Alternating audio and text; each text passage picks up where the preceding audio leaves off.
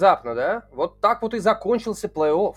У вас есть ощущение, что этот сезон вместе с плей-офф все-таки поставил окончательную жирную точку? Это спорный вопрос. Обычно мы записываем подкаст про американский футбол, где у нас драма, эмоции, переживания, позитив и наслаждение. Сегодня мы будем страдать. Друзья, сегодня мы будем страдать. Поэтому такой вот внеплановый, неформатный, короткий подкаст об американском футболе, о прошедшем плей-офф 21-22.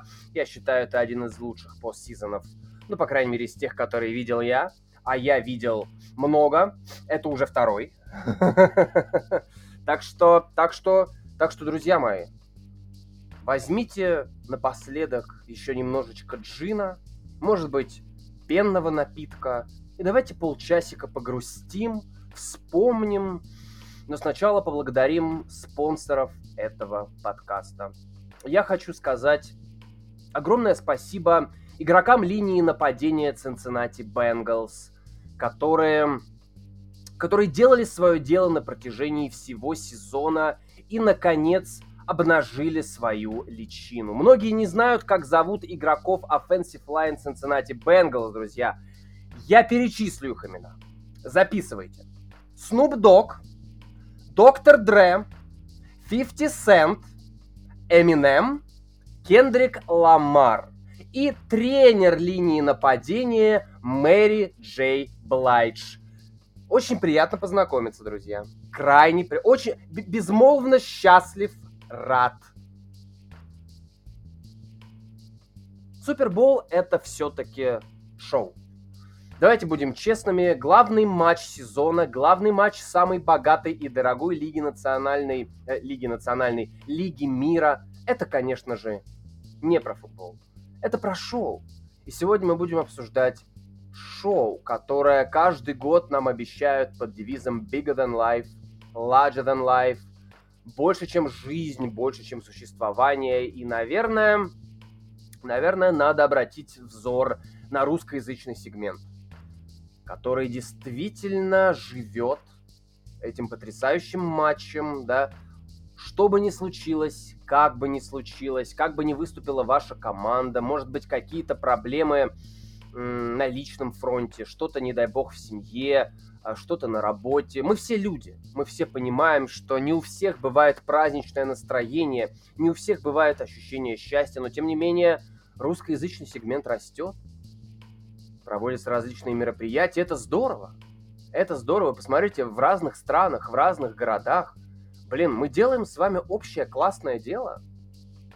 Мы любим футбол вне зависимости от того, где мы родились, мы все равно понимаем друг друга на русском языке, и у нас получается, у нас получается, и получается неплохо, друзья. И получается неплохо. И это здорово.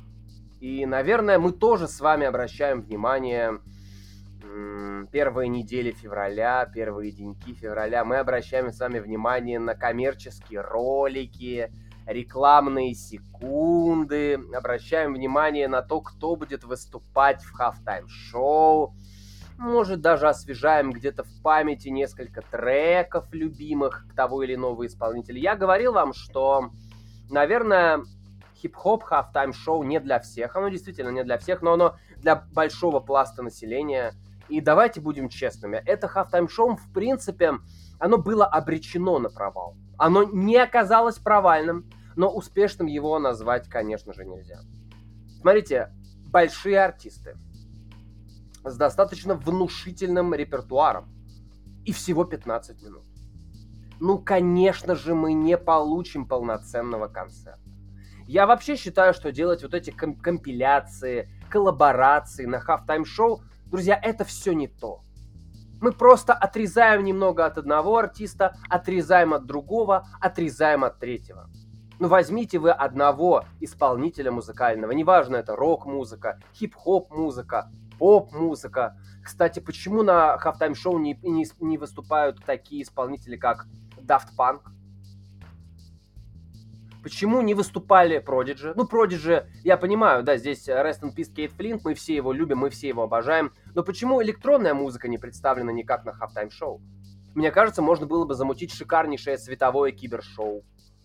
Why not? Дайте вы одной группе или одному артисту раскрыться.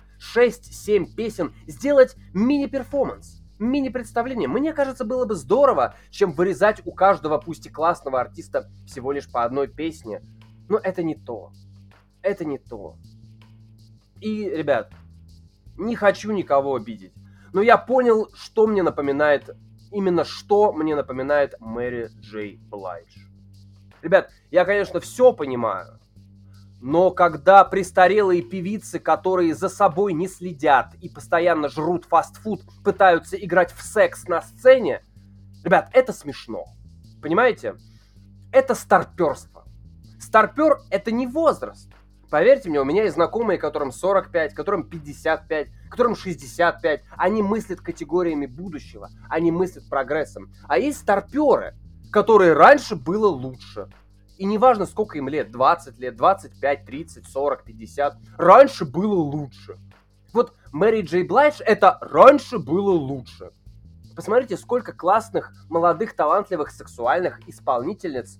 R&B, конечно, уже не так сильно представлен, жанр действительно умирает. Но раньше было лучше, когда я пела, смотрите, теперь я плохо выступлю. Раньше было лучше.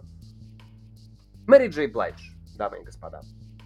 Началось все это безумие э, с Дуэйна Джонсона. Друзья, я надеюсь, НФЛ больше никогда не будет использовать живое представление команд участниц Супербола.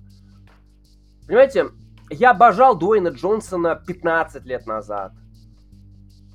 Наверное, немножечко даже 10 лет назад.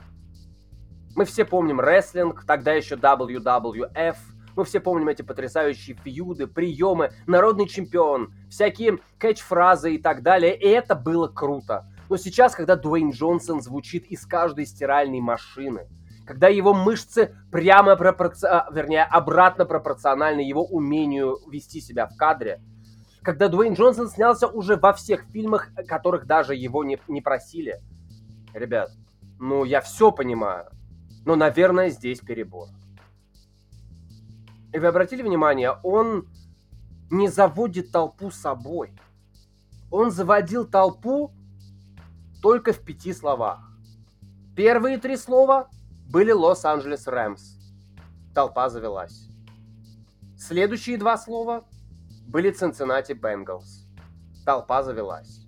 Во всех остальных случаях мы просто смотрим на, на что-то странное. Я не уверен, понравилось ли вам, на вкус и цвет – но, по-моему, эта идея оказалась провальной. Сделать красивые ролики, вспомните, как тот же самый Джонсон представлял Chiefs и 49ers пару лет назад. Ну, было же здорово. Ну, было же классно. Но когда игроки спецкоманд уже на поле, когда они уже начинают разминаться, когда кикер готовится начи- на- начать главный матч э, года, выходит Дуэйн Джонсон, вскидывает одну бровь, Может, мне попробовать это сделать? Я, конечно, минуту назад сказал, что я против живых представлений, но мне кажется, надо спасать Америку. Америка, ты больна. Надо спасать. Надо спасать. Я не знаю, как вам, но давайте будем честными. Супербол при солнечном свете, таком ярком, при дневном, мне кажется, все-таки немножечко не то ну вот чуть-чуть не то, да? Вот как будто, знаете, как будто немножечко пропадает ощущение прайм-тайм. Все-таки прайм-тайм это серое или черное небо со звездами, со звездами на поле и с луной на небесах. Все-таки, мне кажется, прайм-тайм он должен быть ночами. Вот, ребята, на постсоветском пространстве вот это, черт возьми, прайм-тайм. Город засыпает, выходит американо-футбольная мафия на всех странах постсоветского пространства, в странах Европы, на новом свете. Может быть, даже нас смотрели в Австралии. Наш брат есть везде. И это было круто. Но Супербол при дневном свете, ну, наверное, ну, что-то немножечко не то. Но надо отдать должное, конечно же, потрясающему SoFi Stadium. потрясающий SoFi Stadium. У меня только один вопрос. Мы с вами прекрасно понимаем, да, что Chargers и Рэмс разводят в регулярке, они делят один стадион. Вот у меня вопрос к NFL. Вот да, да, да, давайте вот представим картину. Вот в следующем сезоне в финале конференции первый матч играется на стадионе Рэмс. Второй матч в другой конференции играется на стадионе Чарджерс. У меня вопрос, как они поступят? Они за 40 минут успеют все сделать, все перекрасить, всех выгнать и загнать новых болельщиков или, или как? Или что? Или, или Чарджерс уедут обратно в Сан-Диего? Не знаю, не знаю, друзья. Но счастливые лица. Конечно же, Лос-Анджелес это Голливуд. Это звезды, звезды шоу-бизнеса. А, честно скажу, я не всех узнал. Ребят, честно, я узнал не всех. Понятное дело, что кто-то, кого-то я закрытыми глазами узнал бы, о ком-то я наслышан и даже несколько раз видел, кто-то реально мимо меня. Ребят, ну мимо меня. Ну мимо меня. И мне казалось, что все-таки вот эта тема Голливуд, Лос-Анджелес, я, честно говоря, думал, что мне почему-то казалось, что будет как-то побольше, что ли, вот этих вот отсылок к кинематографу, к какому-то, знаете, начиная с классики, потом продолжая какими-нибудь вестернами, ну и так далее, и так далее, и так далее, и так далее. Мне казалось, что... Я вот, знаете, по атмосфере, по атмосфере вот этот Супербол, по десятибальной шкале, ну, наверное, наверное, не знаю, семерочка наверное, семерочка. Все-таки Софиты и Голливуд это потрясающе, но не доработали и, и тут, и здесь не доработали. Ну, что-то что такое. Что... Все-таки домашний стадион Cincinnati Bengals, он, конечно, да. Но э, гости из Лос-Анджелеса приехали, но вот я думал, будет все-таки немножечко как-то по-другому. Как-то по-другому. Как вам шоу? Как вам Супербол как событие? Войдет ли это шоу в историю? Мы сейчас не говорим про матч. Мы говорим именно про шоу. И я не уверен, что войдет. Ну как-то, знаете, мне показалось, что по плану идет все, и даже эти конфетти, которые наверняка были двух, э, э, двухцветными, э, желто-синими и черно-оранжевыми, но мне кажется, желто-синих нарезали все-таки побольше. Все, наверное, дань уважения гостевой команде. Все-таки поб... войдет ли это шоу в историю? Ну, halftime шоу, вот, ребят, ну ладно я, но вы-то смотрели действительно, я знаю, что многие еще с 90-х годов смотрели halftime шоу и так далее. Войдет ли этот halftime в историю? Я сильно сомневаюсь, друзья мои. Сильно сомневаюсь. И само по себе вот это вот как событие, как событие, я бы не сказал, я, и знаете, я бы не дал этому Суперболу, а, а, именно как шоу, оценку once in a lifetime. Ни в коем случае. Скорее, рабочий Супербол в теплом штате, при дневном свете, куда пришли звезды, классно провести время. Ну да, сойдет? Конечно, сойдет. Но, но, но, наверное, какой-то маленький осадочек, наверное, все-таки остался. Не хочется обсуждать игру, но поговорим о нескольких деталях.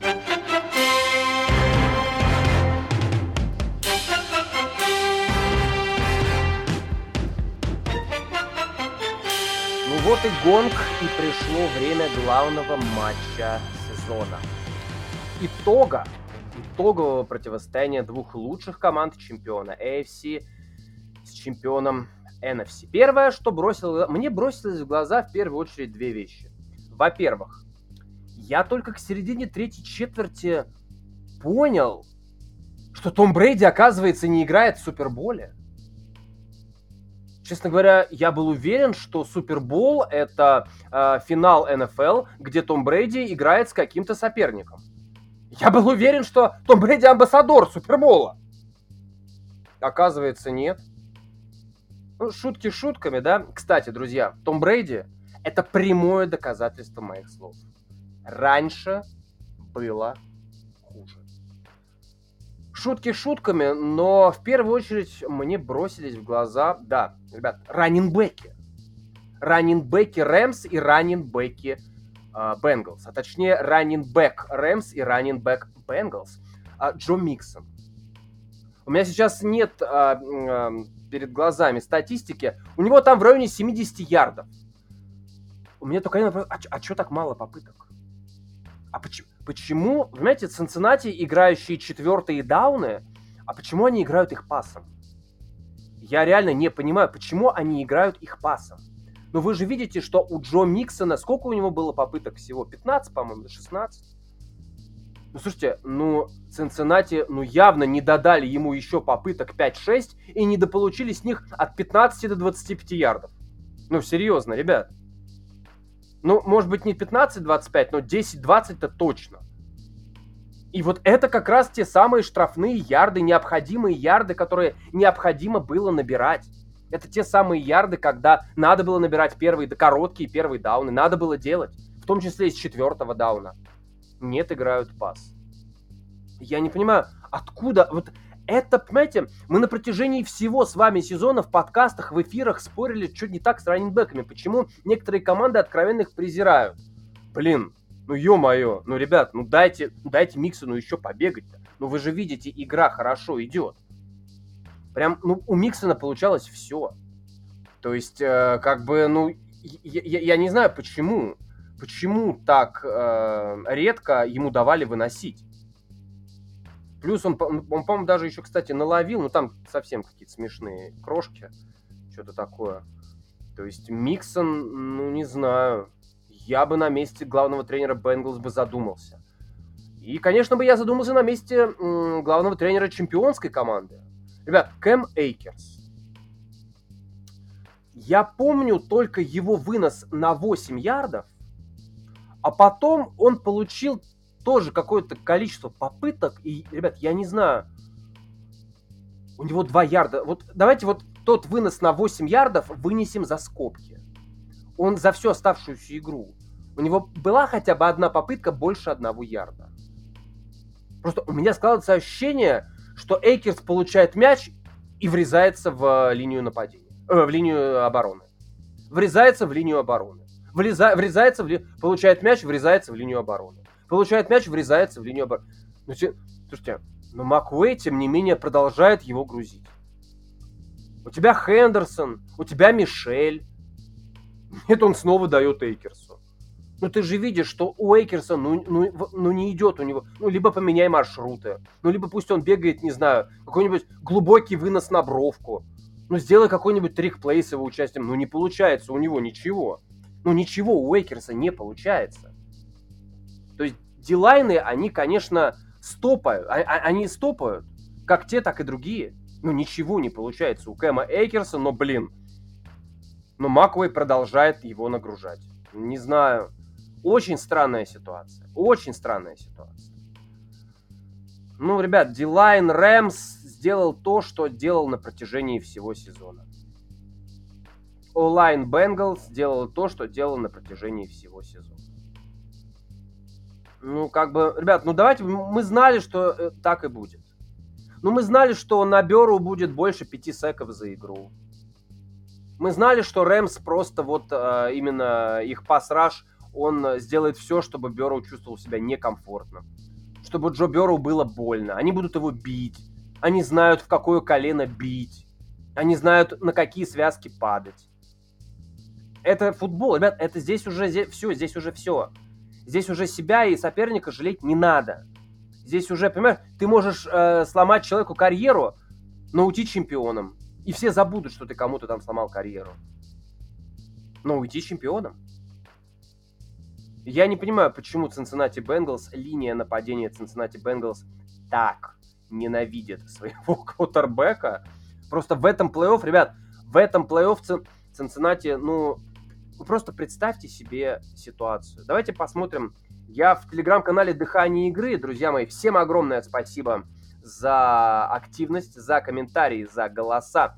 Задал вопрос, а, что было бы, если бы у Бенгалс были бы игроки линии нападения. И большинство считает, что Бенгалс все-таки перевернули бы игру, которая завершилась бы победой полосатых тигров. Вот Ярослав пишет, меня не убедила ни одна игра Бенгалс в плей-офф. До сих пор их не покупаю и считаю флюком. М-м, Ярослав, я согласен в какой-то степени с тобой. Я в какой-то степени с тобой согласен. Ты, ты просто посмотри на Cincinnati Bengals. Но единственная игра, где не... Хотел матерное слово сказать. Где не отваляли э, Джо Бэрроу, была против Chiefs. Но там э, Канзас-Сити просто перестал играть. То есть Канзас-Сити показал уровень Цинциннати, а потом э, просто перестал играть. И проиграл. До этого Bengals обыграли Titans, э, где плохо было все. В Тайтанс, где э, Дерек Хенри после травмы не мог показать ничего. Четвертый один бегал не квотербек, а раннинбэк. О, не раннинбэк, а квотербек. Четвертый один у Хенри не получается. Может, у Танахила получится? Ребят, нет, не получится. А еще у Танахила не получалось бросать какой-то степени Цинциннати повезло.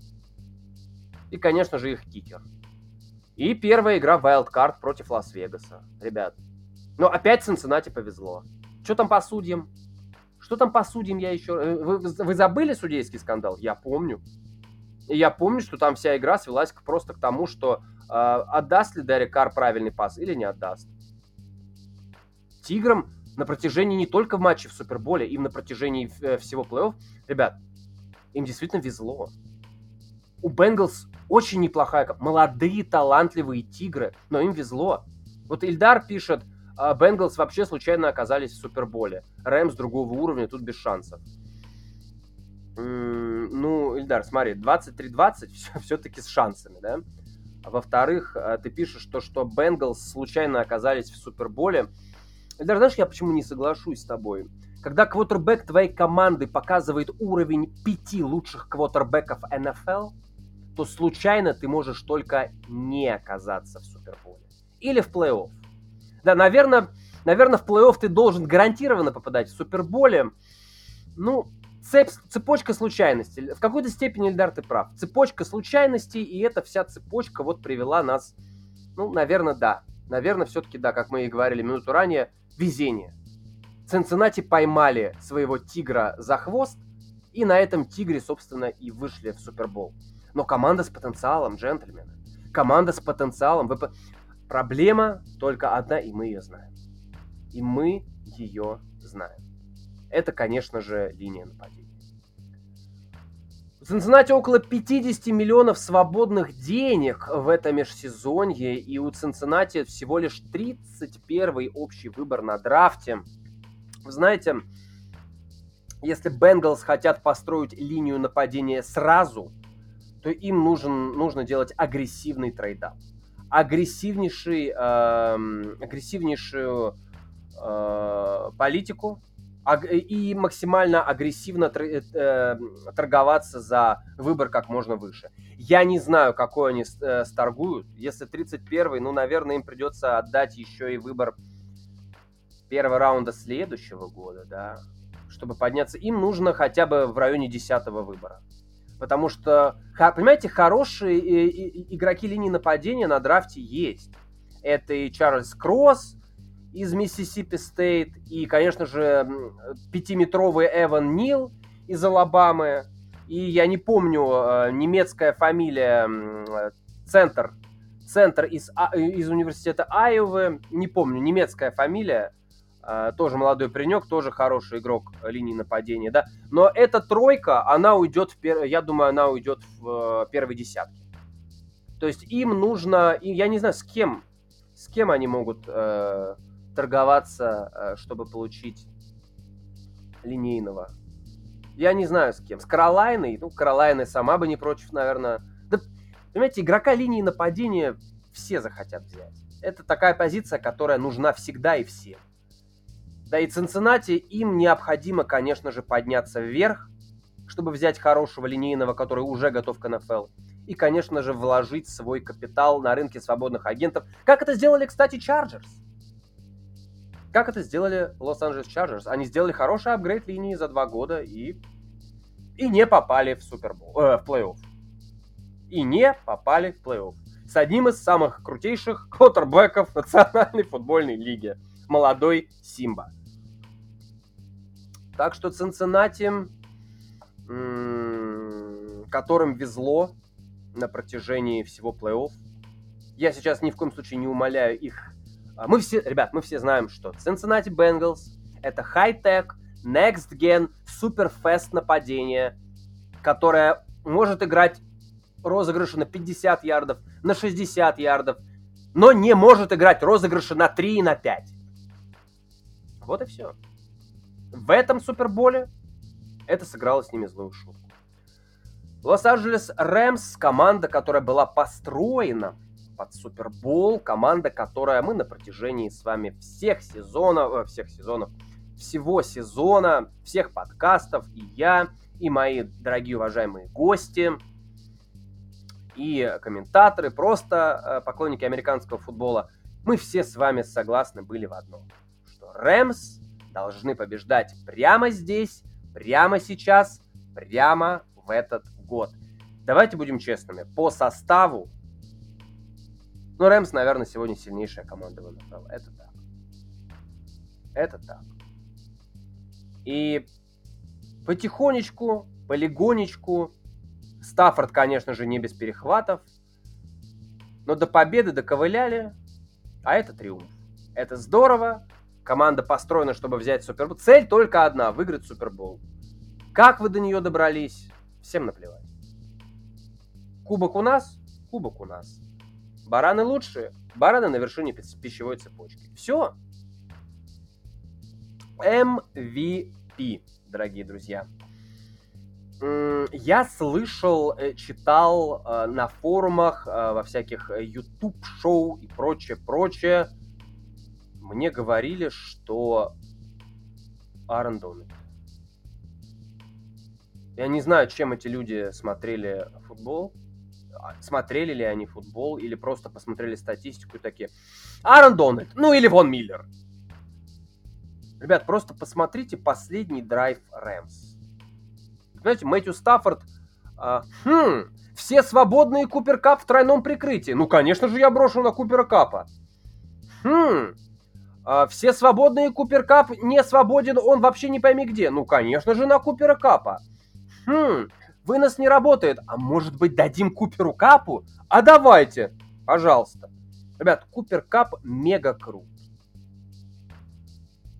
мега крут. Я понимаю, что MVP регулярного сезона это приз квотербеку. Ребят, Купер Кап, Купер Кап должен был получить приз MVP еще и регулярно. Ну, очевидно. MVP это самый ценный игрок. Ребят, для этих Рэмс Купер Кап это самый ценный игрок. Самый ценный игрок. И этот самый ценный игрок привел эту команду к победу в Суперболе. Очевидно. Очевидно. У Рэмс, конечно же, друзья мои, ну, я думаю, ни для кого не секрет, что у Рэмс, естественно, платежная ведомость, она под завязочку. Там все очень серьезно. Они, по-моему, если я не ошибаюсь, они, по-моему, даже в минусе. Они в минусе а, по потолку зарплат. И у них, а, у них нету, у них же нету а, выборов на драфте. Ну, я имею в виду высоких выборов на драфте. То есть у них, по-моему, там 4 или 5 выборов, и они, по-моему, все 4-7 раунды. То есть усилится ли Рэмс в межсезонье а за счет чего? Я не знаю. Но стоит ли такой команде усиляться? Может быть, чуть-чуть добавить... Мол... Опыт есть.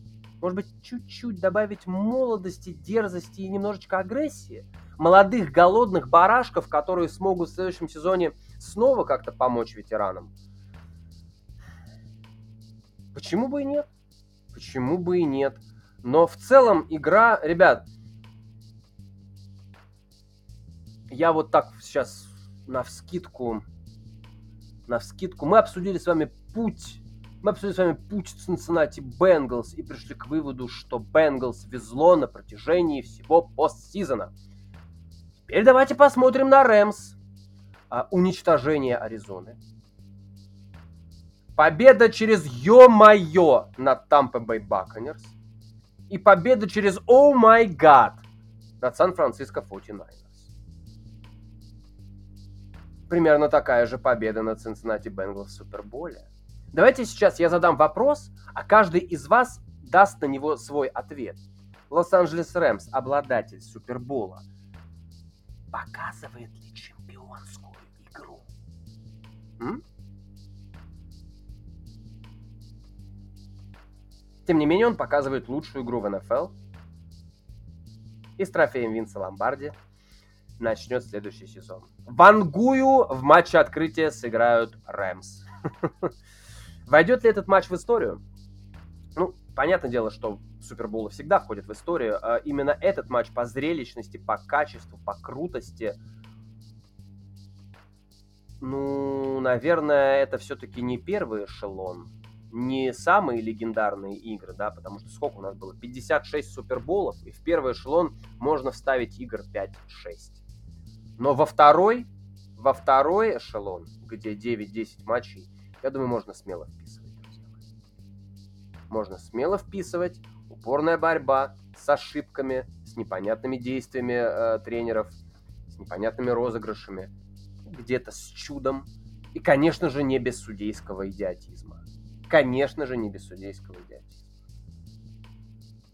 Но Супербол получился очень неплохим. Матч очень неплохой. Супербол как шоу, достаточно достойно. Так что я вас поздравляю, друзья. Мы снова завершили сезон на триумфальной ноте. Поэтому будем грустить, будем переживать. И... И я скажу вам самое главное. Ребят, начинается самая интересная пора. Начинается, черт возьми, межсезонье. Американский футбол – это единственный вид спорта на свете, где межсезонье такое же классное, интересное и увлекательное, как сезон. Смотрите, мы будем с вами записывать подкасты, мы будем приглашать гостей, мы будем строить собственные команды в межсезонье, смотреть, что по свободным агентам, что по потолку зарплат, что по обменам, куда, наконец, нет, нет, нет, не так, кто, наконец, позарится на Аарона Роджерса, ребята, снова холостяк, что ж такое-то, а? Ну, ну, ну не везет. Слушайте, у нас, у нас будет конкурс драфта, у нас, слушайте, у нас будет, у нас до хрена всего. У нас просто, и самое главное в межсезонье, ребят, не будет чертовых тупых флагов. Блин, по-моему, нас ждет охренительная весна, еще более шикарное лето. Ну, осень как получится. Осень как получится. Меня зовут Король Блондинов.